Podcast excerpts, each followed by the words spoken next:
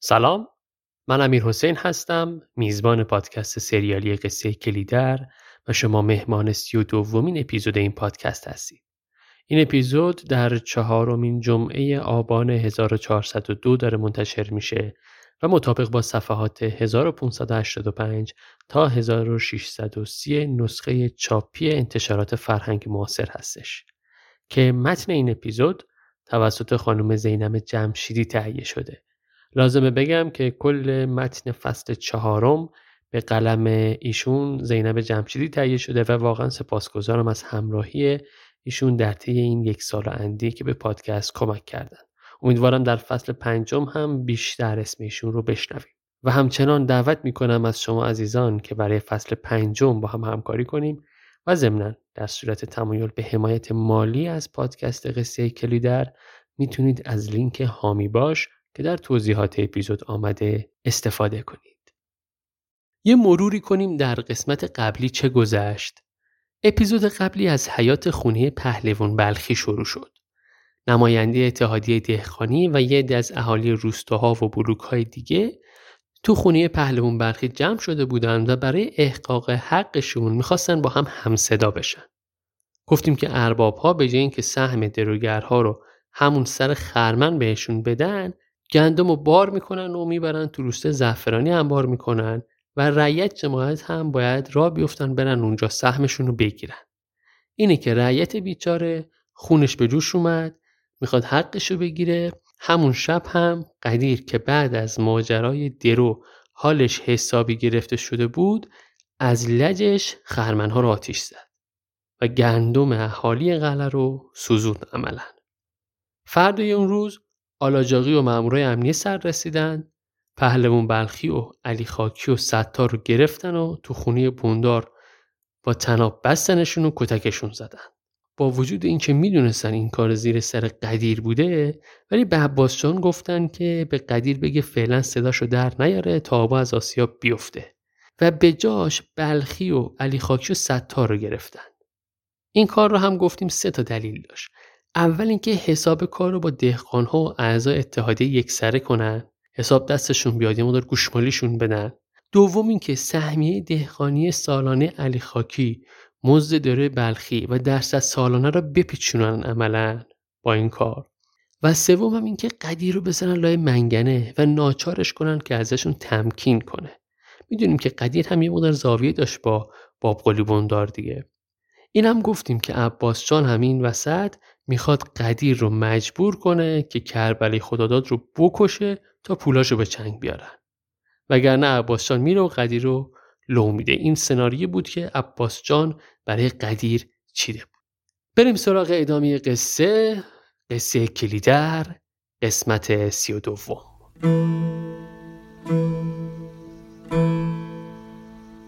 باد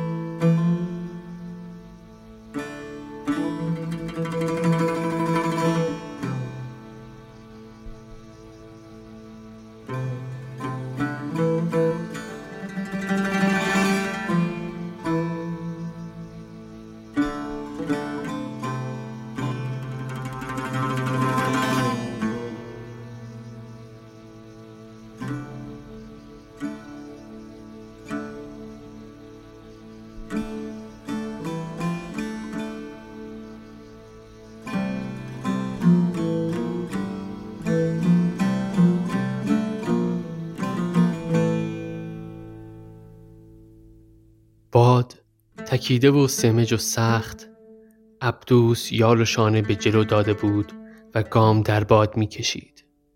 بالهای قبایش بر پس پاها در باد بی امان کشاله می رفت و در عبور شناور خود چنین می نمود که زانوانش به هر گام خم ملایمی را طرح می زنند.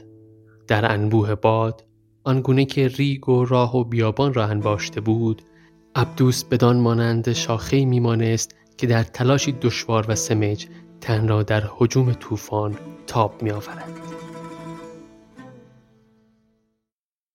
ادامه داستان از بیابونهای اطراف قلعه میدون شروع میشه. عبدوس از زندان آزاد شده و داره میره سمت قلعه میدون که گل محمد رو ببینه. اینم یادمونه دیگه تو اون اپیزودی که گفتیم گل محمد ها از زندان فرار کردن عبدوس باهاشون فرار نکرد عبدوس مسیر با خودش فکر می‌کنه که حالا گل محمد دیگه برای خودش کسی شده و سری تو سرا در آورده چشمه جماعت بهشه و امید مردمی شده که سالها منتظر یه ناجی بودن که بیاد و زندگیشون رو از این رو به اون رو بکنه. به این فکر می‌کرد که گل محمد با یاقی های دیگه فرق داره. راهزن نیست، قارت نمی‌کنه، پلش نیست و به مردم ستم نمی‌کنه. مردم ازش نمیترسن بلکه در کنارش احساس آرامش می‌کنن. هرچند هنوز جرأت یکی شدن با گل محمد رو ندارن اما همین که می‌بینن داره پوزه دولتمندا رو به خاک میماله خوشحالن. گل محمد از اون یاقی ها نبود که دنبال این باشه که خودشو به بالا دستی ها بچسبین و بعدم با یه ضرب گلوله همونا از پا در بیاد. یا مثل جهانخان تفنگچی بشه و زیر سایه حکومت با خیال راحت چپاول کنه برای خودش. گل محمد ایار بود و در نظر مردم کارش حق و به کمال بود. عبدوس اما به چیزای دیگه هم فکر می‌کرد و از بابتشون نگران بود. اینکه نکنه گل محمد هم عاقبتش مثل اونای دیگه ای بشه که یا کشته شدن یا در برابر قدرت تسلیم شدن و نوکر دست به سینه حکومت شدن. دلش می‌خواست خواهرزادش راه و فرجام دیگه ای داشته باشه. از طرفی هم نگران مارال و دلاور بود. تو زندان دیده بود که دلاور چطور قصد جون گل محمد کرده بود و حالا به این فکر می‌کرد که گل محمد و مارال و دلاور چطور با هم کنار میان.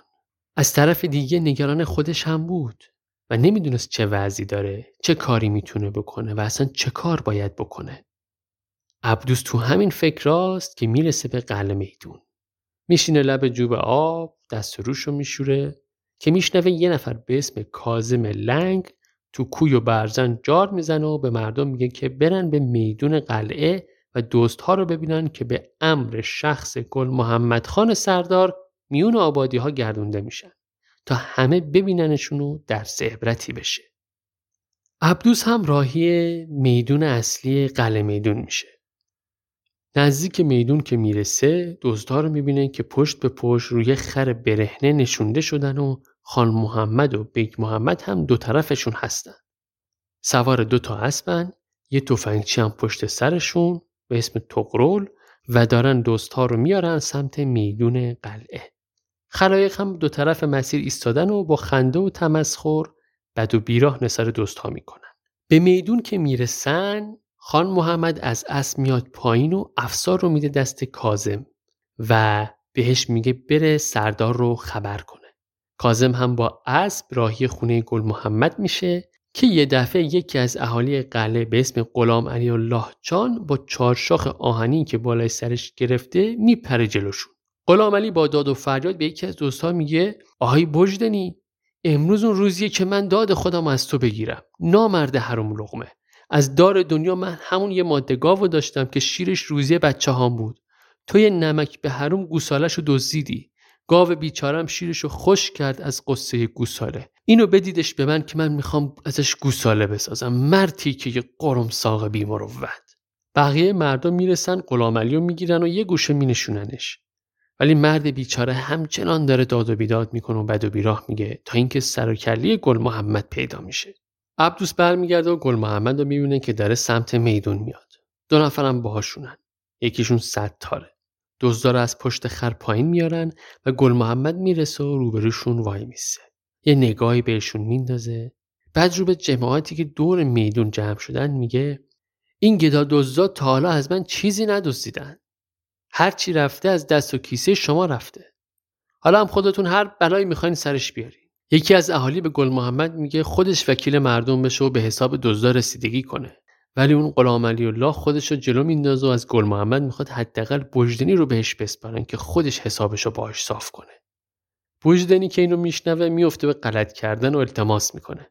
به گل محمد میگه غلط کردم خان. منو به اینا واگذار نکن. دست و پاتو میبوسم. راستشو بهت میگم. گل محمد به بجدنی میگه سر را می‌گیری مردم رو لخ می‌کنی بعدم ادعا می‌کنی پیشکردی گل محمد هستی؟ چرا همچون کار دیم کردی مردی که؟ از کی دستور می‌گیری تو؟ چرا فقط بیچاره مردم رو لخ می‌کردی؟ بجدنی ملتماسان رو با ترس میگه عرض می‌کنم خان خصوصی همه چیزا عرض می‌کنم. گل محمد یه نگاه به جمعیت می‌کنه و بلند میخنده. میگه اووردمت بین مردم که خصوصی نباشه خوش غیرت. تو رو کی میفرستاده دزدی کنی از فقیر بیچارا؟ اگه از من دستور می‌گرفتی خب همینجا به مردم بگو. اون یکی دزد دیگه که اسمش علی خان چخماقه در میاد و میگه دشمنات می‌خواستن بدنامت کنن سردار. بوجدنی هم پشبندش میگه خودت که دشمناتو بهتر می‌شناسی خان. همونا که جلوی پات بخت زمین می‌زنن و هم نشینی با تو رو چماق می‌کنن و سر رعیت مردم میکوبن.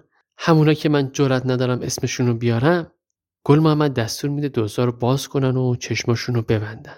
وجدانی دوباره به التماس میافته. میگه چی می‌خوای به روز ما بیاری خان؟ من که بهت گفتم نقشه دشمناته. اینطور می‌خوان وانمود کنن که تو رعیت رو لخ می‌کنی فقط هم که ما نیستیم تو همه بلوک هر چی دل دزدی میشه دارن به اسم شماها تموم می‌کنن خان محمد بی توجه به جزع و تذرع بجدنی و علی چخماق چشماشون رو میبنده و چهار تا مرد دیگه دزدا رو سمت دیوار می‌برن. کازم هم چند تا کوزه و پیت حلبی میاره و بالای سر بجدنی و چخماق رو لبه دیوار می‌ذاره. همه کنار میرن و جلوی دیوار خلوت می‌کنن. گل محمد هم مازورش رو در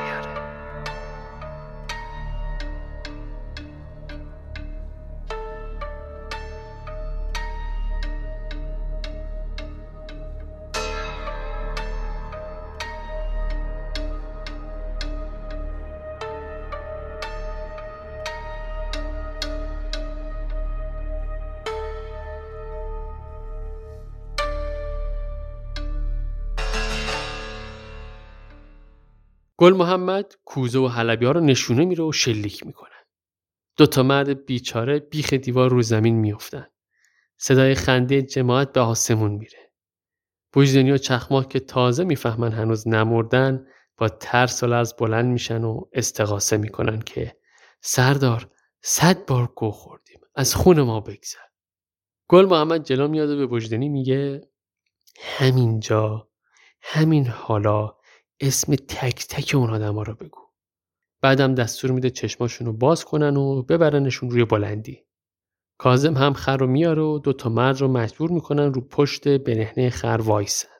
گل محمد میگه خب حالا بگو ببینم کی وادارت کرده سر راه بگیری؟ چرا ضعیف کشی می‌کردی؟ چرا انبار یکی از دولتمندا رو خالی نکردی؟ چرا فقط رایت مردم رو میچزوندی؟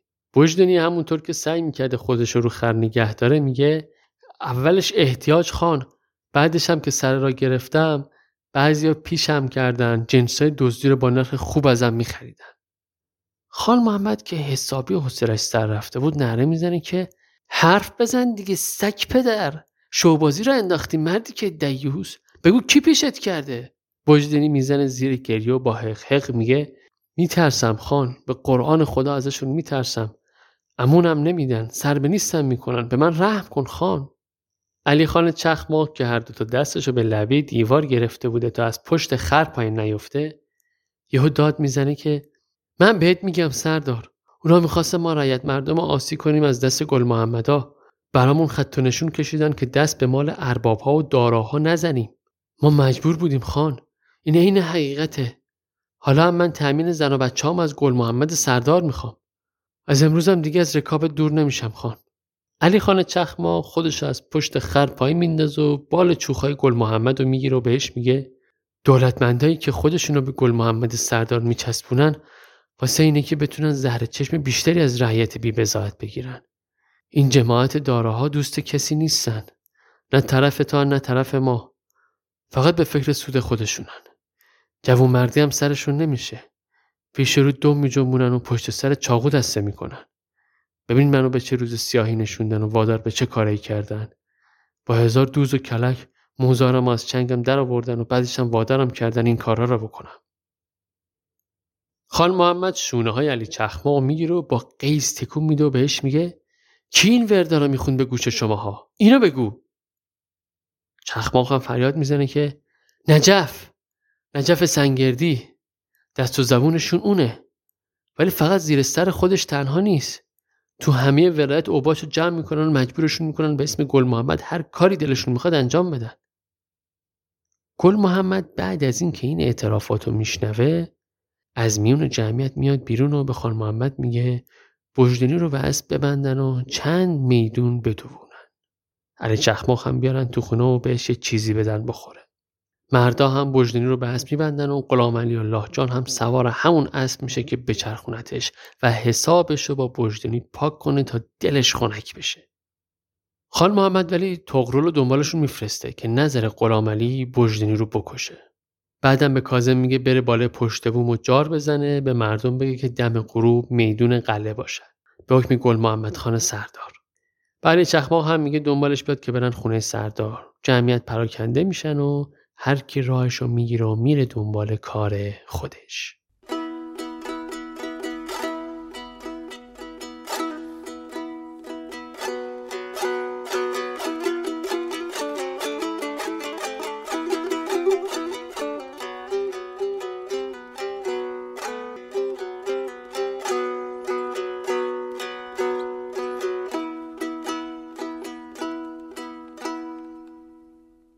عبدوس که تا این لحظه خودش از دید خواهرزادهاش مخفی کرده بود کنار آبگیر قلعه میدون میسته و با خودش فکر می‌کنه که باید بره گل محمد و مارالو ببینه. اما تو اون اوضاع بگیر و ببند نمی‌تونست خودش رو نشون بده. همینطور داره با خودش فکر می‌کنه که یه صدایی بهش میگه ها برادر چرا اینجا وایسادی؟ مال این ولایت نیستی؟ صدا صدای بیبیه. همون پیرزنی که پسرش مراد رو حکومت به زور برده بود اجباری و از اون به بعد کسی ازش خبر نداشت. بیبی بی یه جورایی خودشو مادر خونده گل محمد هم می‌دونه. به عبدوس میگه چرا نمیری خونه سردار سر سفره پسر من میشینی؟ به دنبال من میبرمت خونه گل محمد. عبدوس هم پشت سر بیبی بی را میفته و با هم میرن سمت خونه گل محمد. بیبی بی در ادامه میگه چشم انصاف حق میده به کار و کردار پسر من. گل محمد این آینه میمونه. دشمناش هم می‌خوان با خاکستر روش خش بندازن. قافل از اینکه خاکستر آینه رو سیغل میده. روسیایی هم به زغال میمونه و آخر سر خودشون رسوا میشن. راستی افتی از کجا اومدی؟ عبدوس هم که از زندان سبزوار آزاد شده میگه از سبزوار اومده. تو راه بیبی همش حرف می‌زنه از گل محمد میگه برای عبدوس. تا اینکه می‌رسن در خونه گل محمد و بیبی میره داخل و عبدوس هم پشت سرش وارد خونه میشه. همین که عبدوس میره تو چشمش میفته به قرعات و محو تماشای اسب میشه. گل محمد میاد توی ایوون و عبدوس رو که می‌بینه مارالا صدا می‌زنه و خودش هم میاد پایین و میره پیشواز خالو عبدوس. ستار هم اونجا بوده دیگه. بعد از گل محمد ستار هم با عبدوس سرسلامتی می‌کنه و گل محمد بهش میگه که بره پیش مهمونشون که میرخان بوده و خودش هم عبدوس رو می‌بره بالا پیش مارال. میرخان هم از بلوک شش تمد اومده و می‌خواد با گل محمد صحبت کنه درباره اون اوباشی که باغاتش رو آتیش زدن. این هم بگیم که شش تمد یه روستایی در جنوب سبزوار.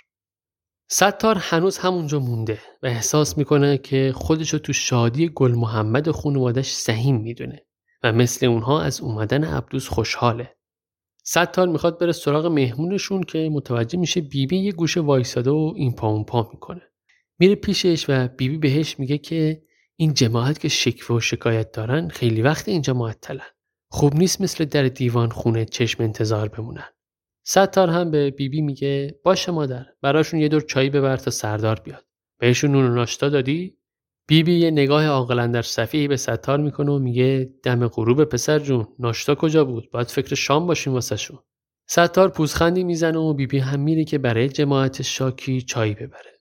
ستار که تنها میشه با خودش فکر می‌کنه. که این گل محمد در نظر این مردم و رعیتی که برای دادخواهی بهش پناه آوردند چه شمایلی داره؟ این بخش از کتاب رو با هم بشنویم. آنچه اکنون گل محمد بود سردار بی قلعه و بی کاروان بود و خانه بیرمه بود و مالک بی رعیت. این بود که با رعیت بود. قدرت بود اما نه با بنه ملک و داشته. قدرت به ضد قدرت بود. پس پسند دل مردم بود. از آنکه مردم خوی به قدرت دارند خوی به قدرت و دل سپاری به قدرت و باور داشته اینکه قدرتی از آن توست باور به اینکه قدرتی همسرشت تو از تو زایده شده است و از تو بالیده است مردم را سوی گل محمد میکشانید. مردم را سوی خود میکشانید. در ستایش گل محمد مردم خود را می ستودند در عشق به گل محمد مردم عشق به خود را می جستند. در باور گل محمد مردم خود را باور می داشتند. حال آنکه در ستایش قدرت غیر مردم تضمین کمترین بودن خود را می طلبیدند. ستار به این فکر می‌کرد که گل محمد هم اگه صاحب ملک و رعیت و گله و کلاته بشه اون موقع دیگه طرف مردم نمیمونه. اگه الان از مردم حمایت می‌کنه واسه اینه که هیچ کدوم از اینا رو نداره و مثل اونای دیگه است. اگه داشته باشه بازم طرف مردم رو می‌گیره. خلاصه اینکه ستار نگران عاقبت کاریه که سر گرفته و خودش هم تو سر گرفتنش دخیل بوده. تو همین اوضاع و احوال عبدوس و گل محمد میان داخل حیات و میرن سمت ستار. عبدوس به ستار میگه اومدنی از کاروانسرای حاج نورالله هم یه گذری کردم. پیرخالو قاله اون شب فرار از زندان از چشم تو می‌بینه ستار خان. پیرمرد بیچاره به خون تشنه است. وسط خنده مردها بیبی که گل محمد گیر آورده یه دست شاکیار رو دنبال خودش قطار می‌کنه و میاره تحویل گل محمد میده. گل محمد هم عبدوس رو به ستار میسپاره و بهشون میگه که برن پیش میرخان که تنها نباشه و خودش هم میره که به شکایات مردم رسیدگی کنه. شاکی اول یه زنی از زنهای ایلیاتی جنوب خراسان. از دامادش شکایت داره که بیخ گوش دختر خودش با یه زن دیگه از قوم خودشون رابطه داره. و اینا هم همه خونه زندگیشون با هم و هر روز چشم چشم میشن.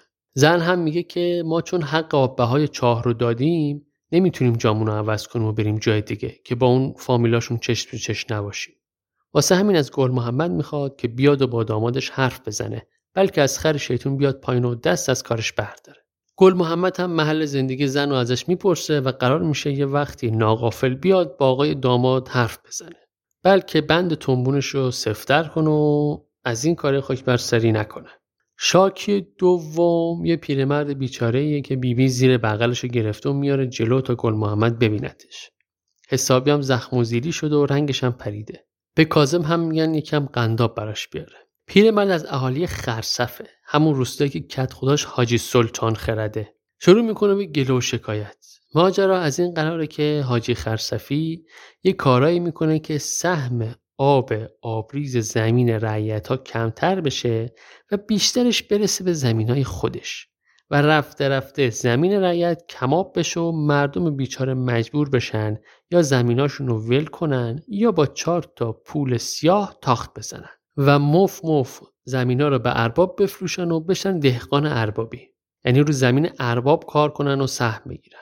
ارباب هم لابد کلی منت سرشون می‌ذاره که زمین بی آبشون رو کسی نمی‌خره و ارباب در حقشون لطف کرده که همین پول کف دستشون می‌ذاره. هر کسی هم که قد علم کنه در برابر این ظلم مثل همین پیرمرد بیچاره می‌زنن لط و پارش می‌کنن. یعنی استثمار به معنای واقعی. و اینطوری میشه که ارباب ها روز به روز ثروتمندتر میشن و رعیت روز به روز فقیرتر و تنگ دستتر البته خدا رو شکر که این قصه ها مال دهه 20 شمسی و زمان پهلوی دوم لعنت الله علیه و الان که سالهای 1400 اندی هستیم از این خبرها نیست. اینو اینجوری.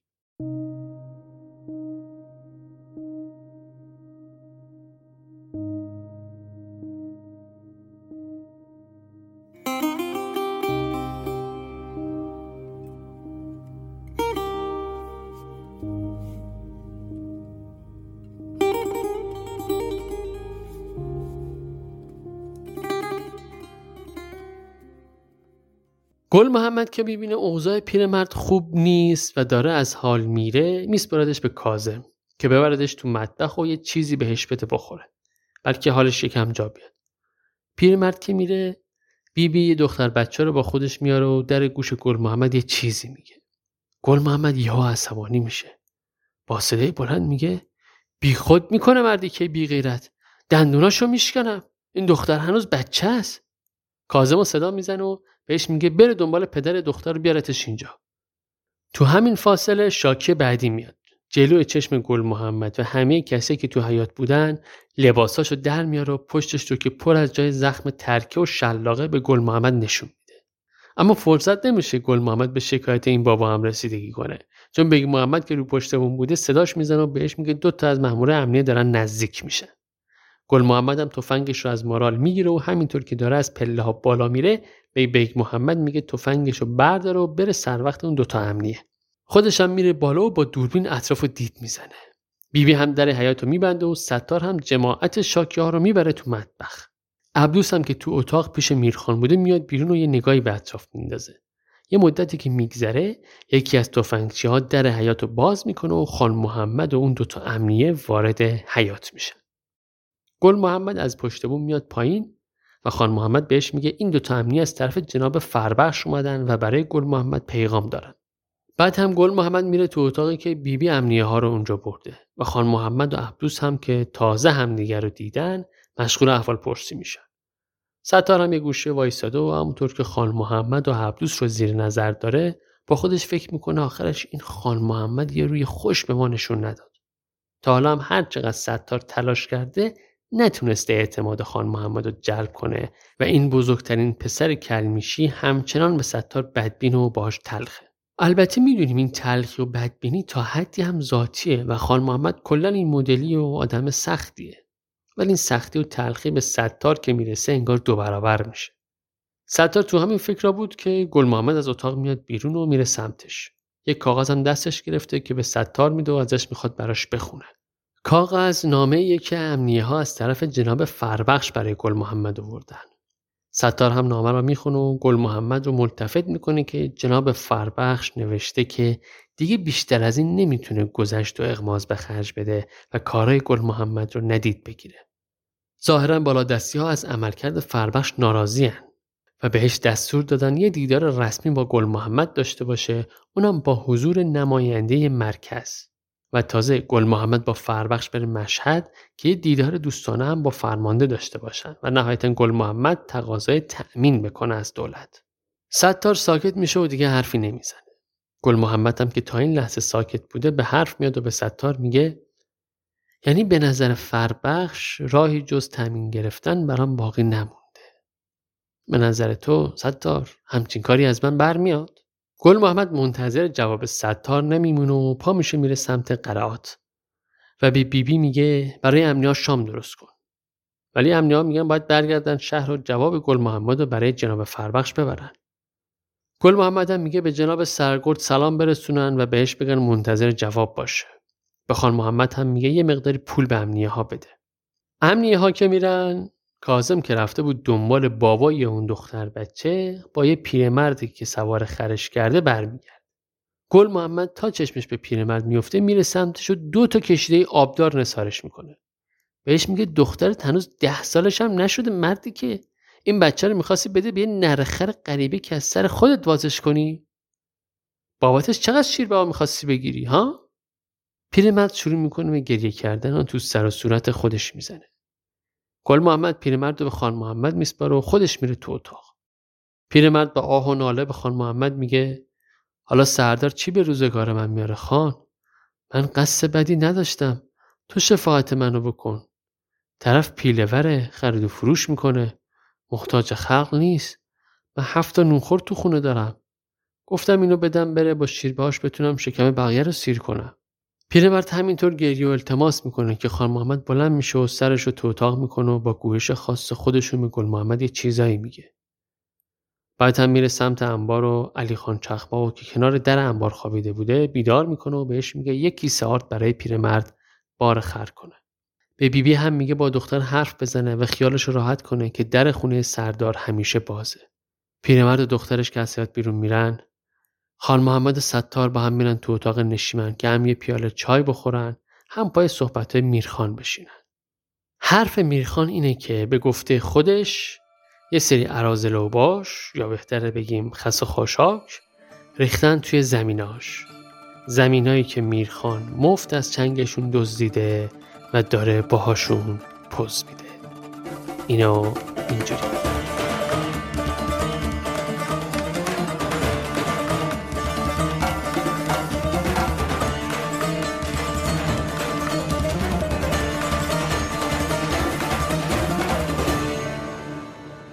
خب سی و دومین اپیزود پادکست سریالی قصه کلیدر هم شنیدید که توسط من امیر حسین امیدی فرد داره تهیه میشه و البته متن این قسمت با کمک زینب جمشیدی نوشته شده بود. پیج اینستاگرام پادکست رو دنبال کنید با آدرس کلیدر پادکست یا at sign کلیدر پادکست و اگر می‌خواید با پادکست همکاری کنید از طریق ایمیل کلیدر استوری با من در ارتباط باشید. ممنون ازتون که پادکست رو به طرق مختلف به دوستان و اطرافیان معرفی می‌کنید تا این کار بیشتر شنیده بشه و علاقمندان لذت ببرن از این رمان شنیدنی. ممنون که نظراتتون رو با من در میون می‌ذارید از طریق Castbox، از طریق اینستاگرام و یا از طریق ایمیل. سپاس که منو میشنوید. نوش گوشتون.